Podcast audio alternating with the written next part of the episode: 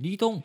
ソッシーのラジオ歴史小話。じゃがじゃがじゃがじゃがじゃが思わずシェアしたくなる歴史の話です。はい。ということで今日はあのーまあ、11月も最後30日を迎えましたのでまあ、なんでしょうね。11月といえば冒頭に11月3日文化の日もありたわけで。ありました。でまあ芸術の秋文化の秋読書の秋こう食欲の秋。あるい中ろいろね。うんまあ最後文化について考えようということでうん。この前ですね私ね「バックマン」っていう漫画を読み直したんですよ。はい。少年ジャンプで連載していた。僕読んだことないんですけどないですか？どんな？あれははい。漫画家になるあっていう少年たちがこう漫画家になってはい。でヒット作を出していく過程の中の葛藤を模索してるわけなんですけれどもその中にまあ彼らは少年ジャンプに連載をするっていう前提ではい。えー頑張ってる。はい。でまあ「少年ジャンプ」にも掲載されて、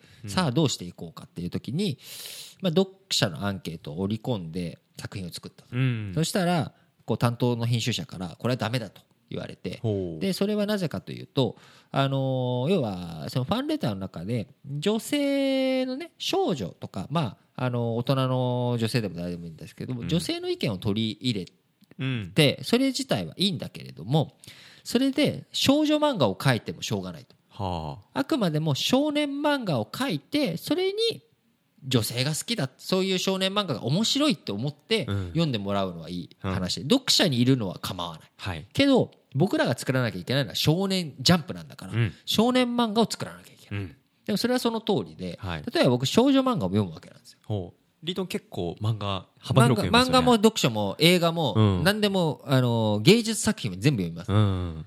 読むし見るし、はい。映画だろうが劇だろうが、うん。ピアノだろうが何でもそういうのが好きなんですよ、うん。文化人ですから。い。何笑ってるんですか？いや僕も文化人になる。だからねだから、あのーちょっと話を少女漫画ね。少女漫画も全く一緒で少女漫画で僕は別にそこで少年漫画が読みたいわけじゃないですよ、はい。手をつなぐのにこうなんかどうしようかなみたいな。それで2ページ費やしてる、うん。このなんかこうもぞもぞ感、はいはいはい。こういうのを楽しみたくて見てるわけで。少女漫画も。そう、うん。そこになんかいきなりスポコン的なことが出てこられても ちょっとちげえよみたいな。別にそんなの求めてねえよみたいなね、はいはいはい。確かにそういうシーンあってもいいかもしれない。確かにな。でも、うん。見たいのは究極はその2ページを見たいみたいな。そのですね告白しようかしてどうしようか。なあーこの気持ち君に届くかなみたいなね。もうね愛に溢れるそそうのそうそうそうそう。そう見開きで見たいんですとよかあの小ま小回りがよくわかんないみたいな。でもなんか雰囲気でわかるみたいなね、うん。なんかそういったことを考えるとやっぱ女性と男性っていう性別を考えた時に、うん。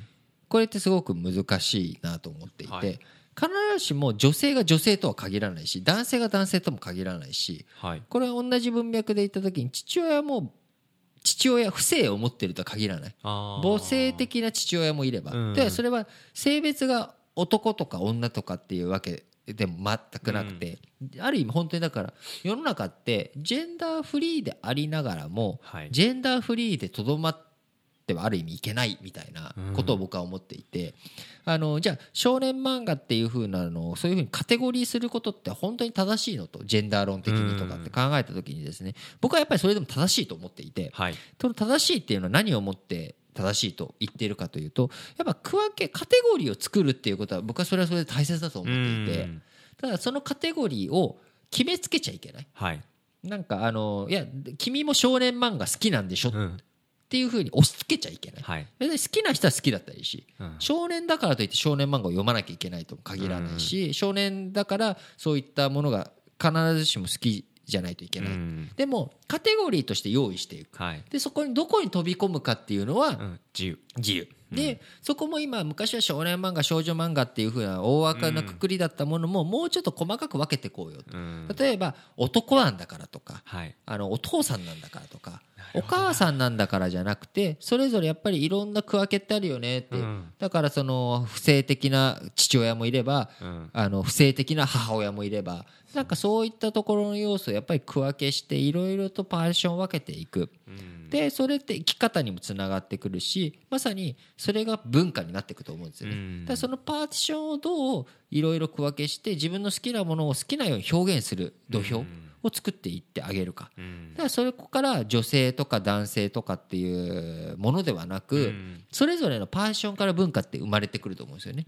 男性性が男性によって文化を作ることもあれば、だかなるほど。らそこになんかこうやっぱり僕はジェンダー論を考えるときに、うん。あのカテゴリーをすることが悪いんじゃなくて、うん。カテゴリーはあるんですよ。それは分けていいですよと。そうそれは分かれざるを得ない。だって違うんだもん。そうですよね。でもかうん。ごめんなさいね。ちょっとあの興奮しちゃってて。教えてください。あのーそこは、うんうん勝手にラベルを貼ることがいけないのであって、うん。ラベルが存在することカテゴリーが存在することは否定しちゃいけないと思うんです、でそのカテゴリーを勝手に外形的な要素だけで、うん。君はこうでしょうん。とか、あなたはこうだよねってカテゴリーにをラベルを貼っちゃう、うん。ラベリングしちゃう。あるいはこのカテゴリーに区分けしちゃう、うん。人が誰かが。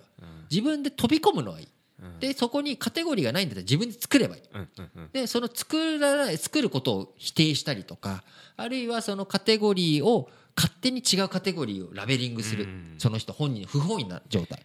これがいけないことであって、うん。カテゴリーを分けるジェンダーをいろいろ区分けすること自体は、うん。僕はそれは厳然たる事実としてあってよくて、うん。僕は自分のことはやっぱりあの、まあ、ちょっと女性的な部分もあるけどそれでもやっぱり男性だと思って、じゃあえーその男性の好きなもの全部好きかって言ったら必ずしもそういうわけじゃない、うん。そこになんか勝手にラベリングはされたくない、うん。っうんていうところが重要なのかなと思っています。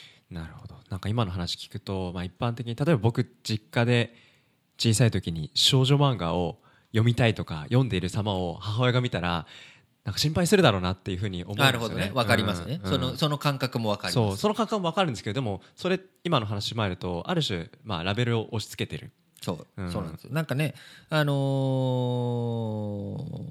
男のくせにとか、若いくせに例えば盆栽が好きだった時に、なんか自軸性なお前みたいなこと言われるのも、なんか変な話で別にいいじゃない、うん。盆栽ってやっぱ僕美しいし、うん。まあ、自分で作るかその値段をだ出すかっていうのはまた別の問題ですけど、うん。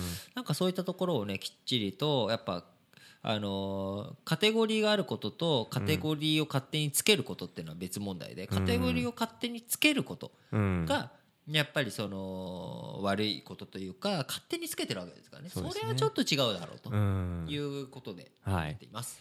でも改めて少女漫画とこの年になってね読み直してみたいなそんな風に思いました。